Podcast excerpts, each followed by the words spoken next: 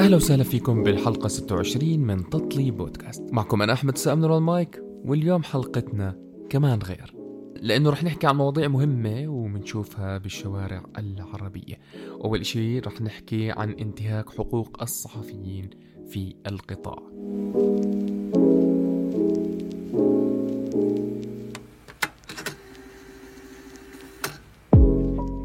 ضيف حلقتنا لليوم هو الأستاذ والإعلامي الكبير. محمود الحويان وهو غني عن التعريف. أهلا وسهلا فيك أستاذ. يا مرحبا مساء الخير أخي أحمد. أول رسالة تشجيع أخذتها منك وأنت الضيف رقم 26 بتطلي بودكاست. فأهلا وسهلا فيك. يا مرحبا بك. احكي لنا شوي أول إشي عن محمود الحويان. أه بخت... بعيدا عن الجانب الإعلامي. بعيدا عن الجانب الإعلامي بحاول أكون آه، إنسان. أه بحاول أكون آه، دائما آه، صديق لأبنائي. بحاول أكون زوج مثالي آه، منتمي لأسرتي منتمي لبيتي منتمي لمجتمعي آه، آه، صديق لأصدقائي قريب من أقاربي أقرأ ال- القرآن قارئ نهم. أحاول دائما أن أرى ال- الدنيا أرى ال- الحياة بمنظار المتفائل وإن كانت الأحداث الأخيرة لا تترك للإنسان أي مجال للتفاؤل. لكن هي طبيعة الحياة أن أن ترى ال- التفاؤل رغم ال- ال- الغبار رغم الدخان رغم آه، هذا الذي يحيط بنا آه، آه، من خلينا نقول من من كوارث من حروب من دمار لكن عليك دائما دائما ابدا أن أن تتفائل. ولو كان التفاؤل بصيص أمل آه، لكن أن تعطي لنفسك قدر بأن الفجر سوف يلوح في لحظة من اللحظات. تفائلوا بالخير تجدوه. تجدوه.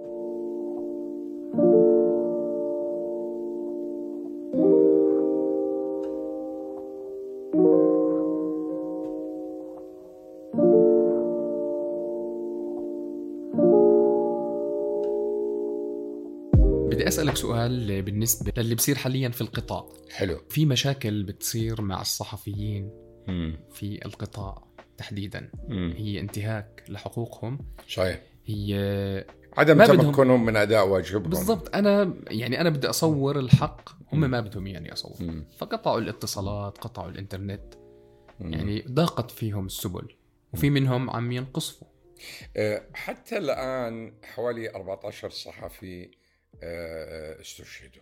لاقوا حتفهم آه، الصحفي آه، في الحروب آه، يعرف إنه إنه قدره ممكن أن آه، يموت في أي لحظة. الصحفي ناقل للحقيقة. الصحفي آه، على خط النار دائما وابدا حينما يكون دوره آه، أن يكون في المواجهة.